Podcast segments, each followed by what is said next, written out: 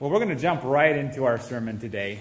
We do have communion coming up, and just a reminder, if you are one who would prefer that prepackaged at any point during the message here as we get into communion, feel free to step up and do that and grab that from the back, or we'll be passing that in the service later on. But we're going to continue in our series that we've been in for some time, and I'm just realizing I forgot my clicker down there. I'm going to talk while I'm going here. This is just a service of some theological roadblocks, technological.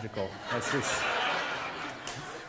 Speaking of, there was a theological roadblock in Thessalonica, and that's really what we're going to be talking about today. Is this throughout this book, it's Paul really talking to this church and helping them understand really what it is that they are doing as believers. This young church that's sorting through all the ins and the outs, all of the questions, all of the hardships. And today we're going to be talking about hope, and that's part of we have the wrong slide up here, I'm realizing as well. This is a great start here. So we're going to talk about everlasting hope, and we're going to give a chance to get the right slide in there. But everlasting hope in God, and that there's this section of 1 Thessalonians 4, verses 13 through 18. That really are these really heavy-hitting verses. And so much of this series we've been going into this application, right? How does this make a difference in our life? And it's not really a deep dive into theology as much as how it really impacts you in this life. But these verses specifically, verses 13 through 18 in 1 Thessalonians 4, talk about a lot, right? It talks about the afterlife. It talks about the return of Christ. It talks about the rapture, the resurrection of believers. And a sermon like this wasn't so hard for me to plan as far as what I would say, but what I wouldn't say. Because we only have so much time this morning, and I really want this to be more, again, the question, how does this impact our lives? What does it mean for us in the here and now, and what does it mean for eternity? And the point of these verses we're about to read were not so much to give this great theological lesson to this church, but really to offer this comfort and this hope through everything that they're going through, that they're experiencing the death of loved ones around them. And they're asking the question, well, what happens to them if Jesus hasn't come back? And what's beautiful about God's story is that from beginning to end, it's filled with this relentless hope for all who are united with God. And that there's this end of the story that we can kind of know, that we can look forward to, that no matter what's happening now, we know what is to come. And that's really how we often try to view life, isn't it? We want to know what's happening next. And there's someone in our congregation I know will not read a book unless she can read the last page first to know how it ends. She will not watch a movie unless she knows how it's going to end. And I don't want to embarrass that person, so I'm not going to share the name Allison Stanky with you. But I think there's many who are kind of along that same wavelength, right? We want to know how it ends. And the beautiful part of God's story is that we can know. And it gives us this hope, which becomes the bedrock of our faith, this relentless confidence in God, in all that He has left to do, while still understanding all that He has done. And that's what we are going to be reading today, that it's not possible to be a healthy church unless you are a hopeful church. And God's desire for all people is believe in Him, believe in His promises, have confidence in what He has yet to do, and have this hope that lasts forever in Him and His power and His provision. So let's pray before we read that text today. Again, if you're not open there already, I encourage you to open there now, but let's join our hearts together in prayer. So God, I just do pray for these words that we're about to read and discuss, these important, very important words as we wrestle with something so grievous, even as death. For much of the world, death is just seen as the end.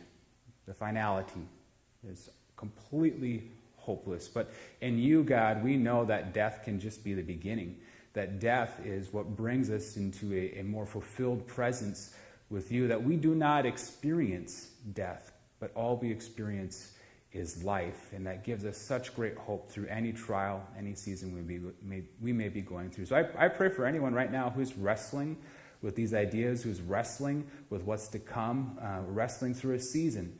God, that you would comfort them with your divine hope, that we can have this confidence in you, knowing, Lord, that the story is going to end in the most perfect of ways because of your power.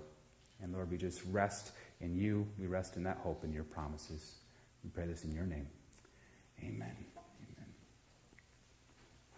Starting in verse 13.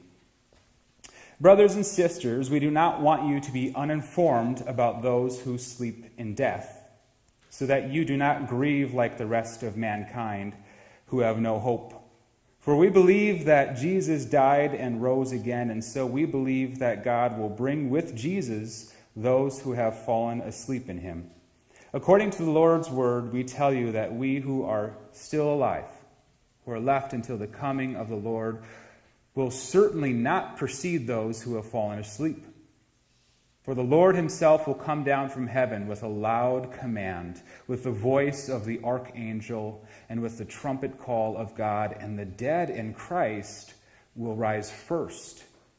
After that, we who are still alive and are left will be caught up together with them in the clouds to meet the Lord in the air. And so we will be with the Lord forever. Therefore, encourage one another with these words. There's a lot to unpack in this today. And the first point is that there's this hope that we have as believers that goes beyond any struggle we have in this life. Right? Any hardship, any heartache. But the greatest hardship and the greatest suffering we really have as believers is death, the loss of loved ones, and struggling with the idea of death ourselves.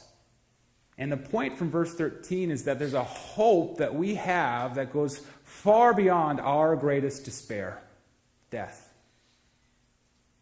And we see the consistent message of keeping hope through all circumstances throughout the Bible. We've circled around the idea of hope in this letter itself, but here Paul is really hitting head on this great confusion and despair that's happening in this young church. That they believe wholeheartedly Jesus is going to come back, but they're losing their loved ones, their friends and the family in the meantime, and they're not sure what happens to them. And the questions are circling of are they now just lost forever? Is all of their hope gone? What happens if I die before Jesus comes back? And this is really because they're misinformed of what would happen. And it's somewhat understandable. If you remember the story of how this church was planted, Paul and his friends, they came in to this city, and they only had a handful of weeks to spend with them to really plant this church. And it's pretty miraculous in and of itself that this church has survived. And you go through the New Testament, especially in Acts, you see that it was often months or even years that they would spend with these new believers, teaching them everything about God. But here is just after a few weeks, this is obviously a topic that they didn't go over. Now they are confused about what would happen. They're adopting the worldly view of death, that the death is it. Death is final. And the afterlife for many, especially in world religions, was grim or is very vague. And Paul is now encouraging these believers that those who have died have much hope. And the way we grieve is different than the way the rest of the world grieves about death. And he uses the term here, sleeping in death, or who have fallen asleep. And this is pretty consistent through all the New Testament writers. Even Jesus refers to death as sleeping. And this is to show that death itself was not final. It was a temporary thing. And really it's the body that would kind of sleep in the grave, that the spirit is separated from the body upon death. The spirit immediately transfers into the afterlife. The body will remain in the ground, and eventually the spirit and the body will be reunited at the second coming of Christ. And as they're growing as Christians, it's important that Paul makes it very clear that death for a Christian is very different than the rest of the world, and so we are to grieve differently than the rest of mankind. And another thing that should be made clear is it's not saying that Christians should not grieve. Okay, and many in this room probably grew up with the mentality that if you feel sad, you're supposed to stuff it, right? If you feel grief of any kind, you should not admit it because grief is weakness. And that's not at all what this verse is saying. It's that we are to grieve. We're created to be relational beings, and we grow very close with people in this life. And when you're separated from them, even for a time, it hurts. We all grieve in different ways, but we are not to grieve in the same way that the rest of the world grieves, who does not have any hope. We grieve with this balance of that pain that we're feeling in the moment and the hope of eternity of what is to come. That our bodies may go into the grave, but our spirits last forever, and there's a future that's coming in Christ. Death is not a defeat for the believers. It's only temporary. And so the application we have out of this is that our hope really comes in knowing and believing God's truth. That any substitution, any other worldview or perspective is only going to lead us to confusion, anxiety, and frustration. And that's what's happening for this group of believers, all right, that they were misinformed, and another word for that is ignorant. That they have the wrong idea about death and what is to come. And it could have been an outside teacher coming in, a false teacher, and misleading them. It could have just been their own assumptions as believers because they weren't instructed in the Word and the truth of God. But regardless of how they got there, they felt this hopelessness because they weren't living in God's truth. And in our own lives, we may know God's truth and His promises. We read it, we digest it. Sometimes we know it, but we don't believe it. Right? Sometimes we go through the worldly perspective. We look for the understanding of others or the understanding of ourselves, of how to view life. And it might work for a moment, but eventually we're going to be misled. We're going to be confused. We're going to be frustrated that it's not making sense. And whether you come to that spot, either through ignorance or defiance, if you're not living in the perspective of God's Word and His truth, you're ultimately going to be misled, just like this young church was about something so important. If you want to live a hopeful life, it needs to be rooted in the power of God's promises and His truth. You need to read it and know it and believe it and trust in Him, have this confidence in Him that does not fail. Hope only comes by knowing the truth of God. And this is a hope, as we read here, and really verses 14 and 15, it comes by looking in the past, everything that God has done in your life, in this world. And you know, the Roots curriculum went through the cycle of Judges. It went through some parts of the Old Testament where it talks about these people of God, Israel, who really see God working among them. They see these incredible miracles, this power, this provision of God. And as a whole people group, they're just in awe of what God is doing.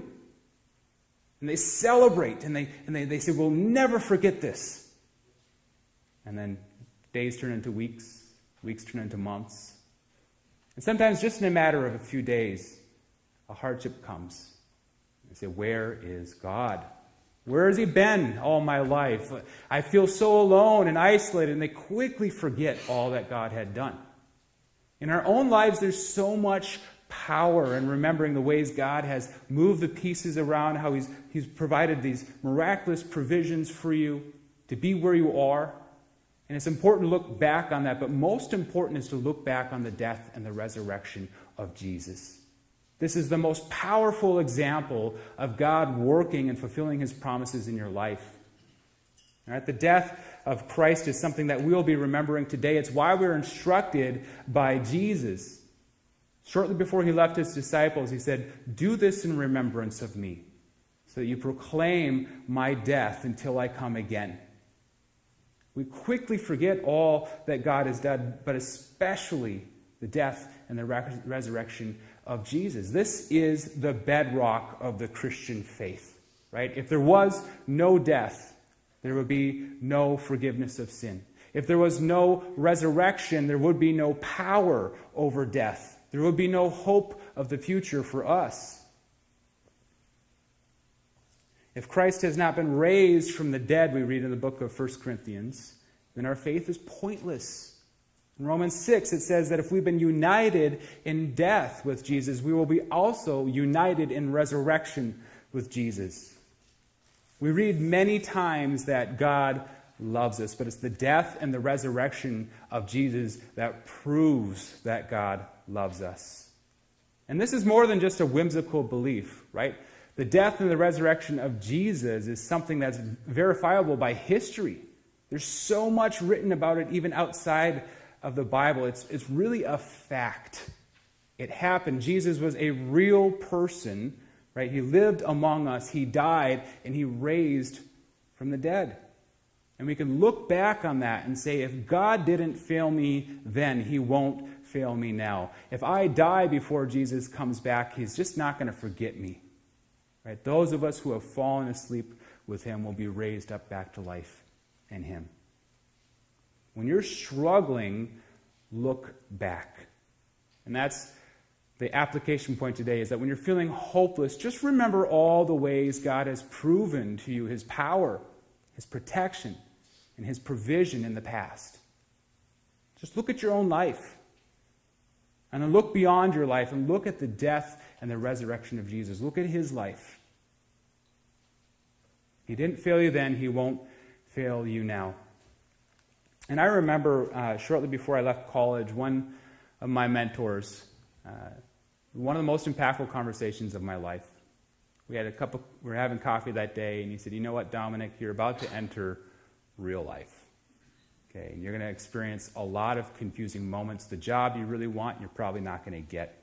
Or you're going to have relational conflicts. You're going to experience death of loved ones. You're going to have all sorts of hardships and struggles. Where in the moment, you're going to be telling yourself, where is God in this? You're going to be asking, did God forget me? This just seems way too difficult to be going through if I'm really loved by God." And you're going to live through all of those things. But then you're going to have the value of retrospect when you live beyond that and you look back. And you're going to be able to see all those tough moments that you went through. You're going to see how God used those pains and those hardships. He's going to use them as puzzle pieces in your life to really put you in a place you never thought you could be. You're going to see that God's plans are much bigger than yours. And he can use even the most painful moments in your life for his glory and to bring you closer to him. You're going to look back on that in retrospect and say, aha, now I get it. Now I see where God was working in all that. He said, do me the favor and don't make the same mistakes I did. Remember what I'm telling you now. So when you're in those moments, you know you're going to have a point in the future where it makes sense. But most importantly, look back to what Jesus has done for you already.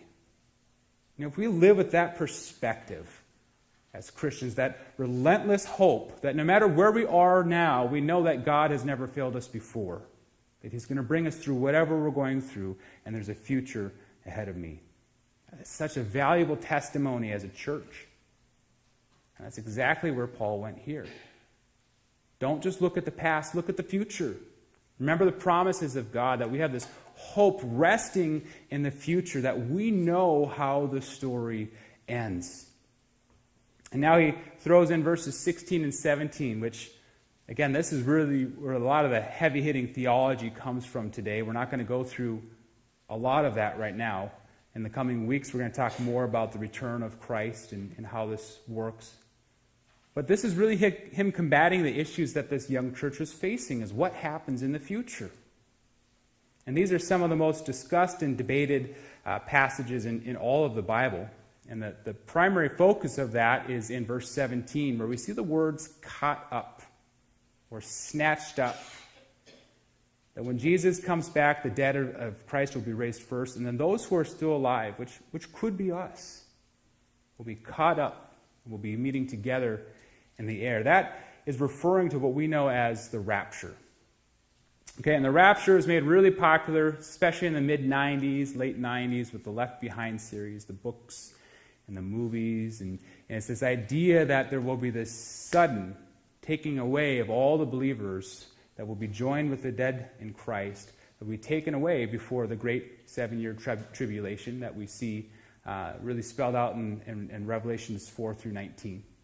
And that will be gone, and then we'll come back. All right, now this is a word that doesn't actually appear anywhere in the Bible, rapture, but it's taken from this. Rapture is the Latin for caught up or snatched. And this, verse 17, is actually the most complete picture of the rapture in the Bible. There's some other allusions to it in Ezekiel and Daniel and Revelation, but this is really where we get the bulk of the theology.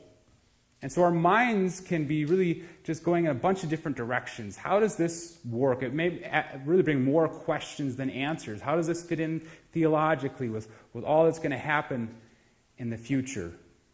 Because we have such a fascination with the future, this really insatiable curiosity. We want to know how it ends. That sometimes we can ask all the questions and forget the point of this. That there is a future before us that is well beyond anything we could ever imagine, that's secured in Christ, that can never be taken away from a believer, and it will be perfect.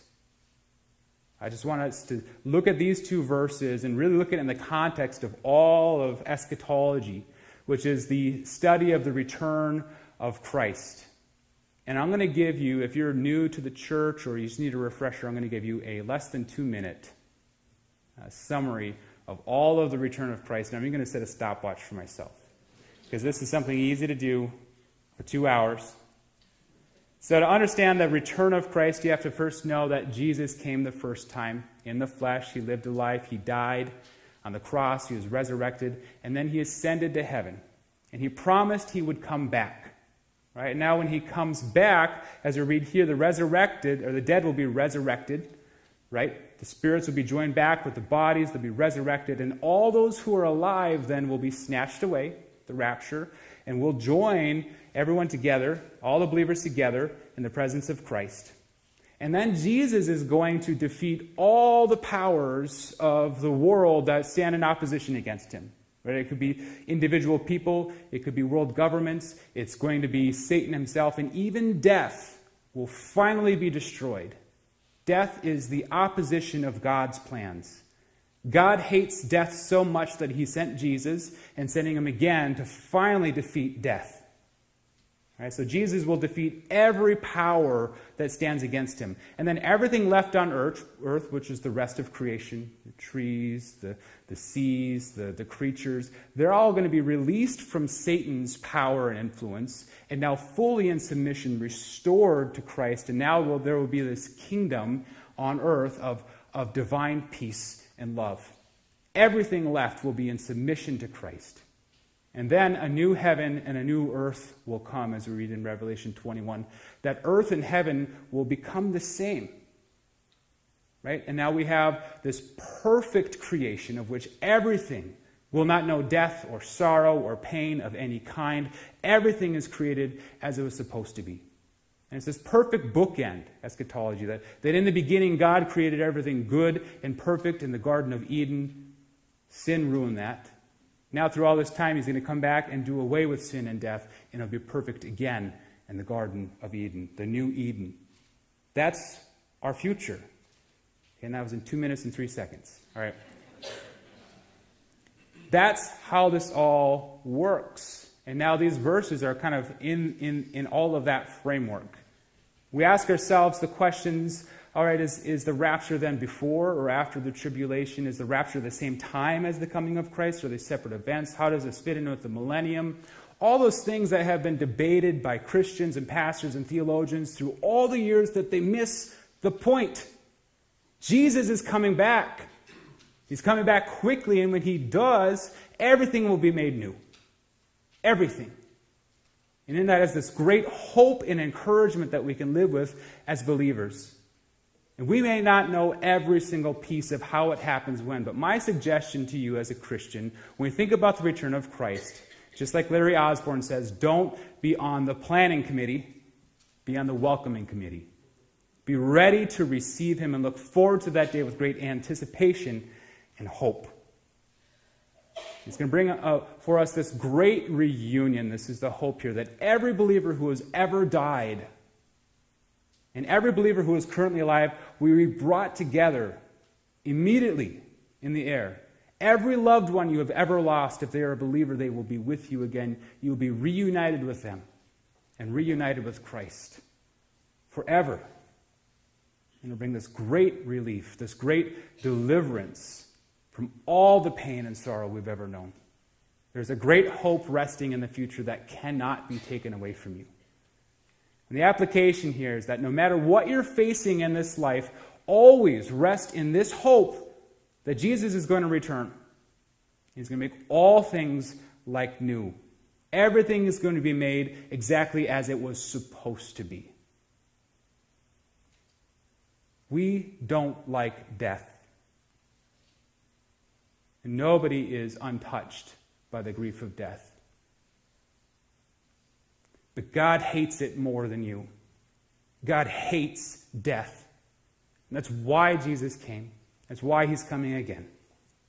We have this hope resting in the future that one day there will be no more death, that he will wipe every tear from our eyes.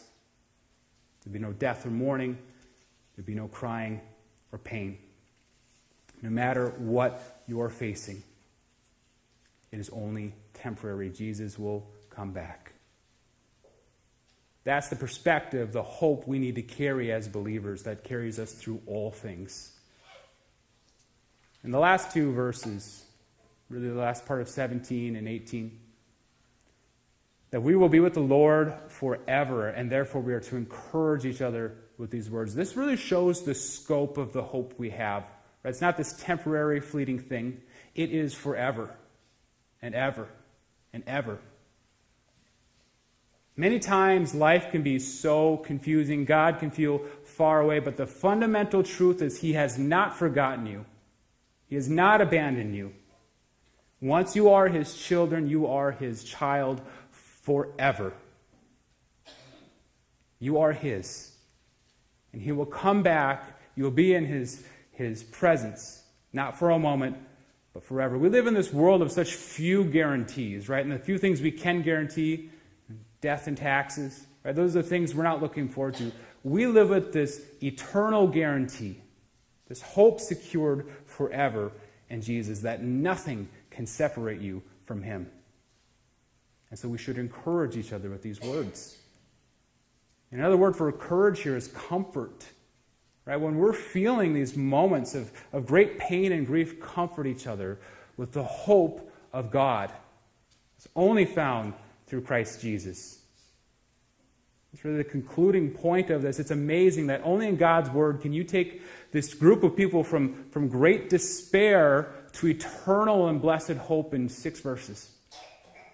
And that's the story of our lives and our great hope as a church and our testimony to all those people out there who are living without that hope. We have this hope not in us, not in our power, not in this world, but in Jesus Christ. That he will make all things right, that we will be with him forever. And we can encourage and comfort one another with those words. And that's the last point and really the concluding point of this sermon before we go into our communion today. That is, for a Christian, for the believer, every single hardship and heartache you have in this life will always be temporary.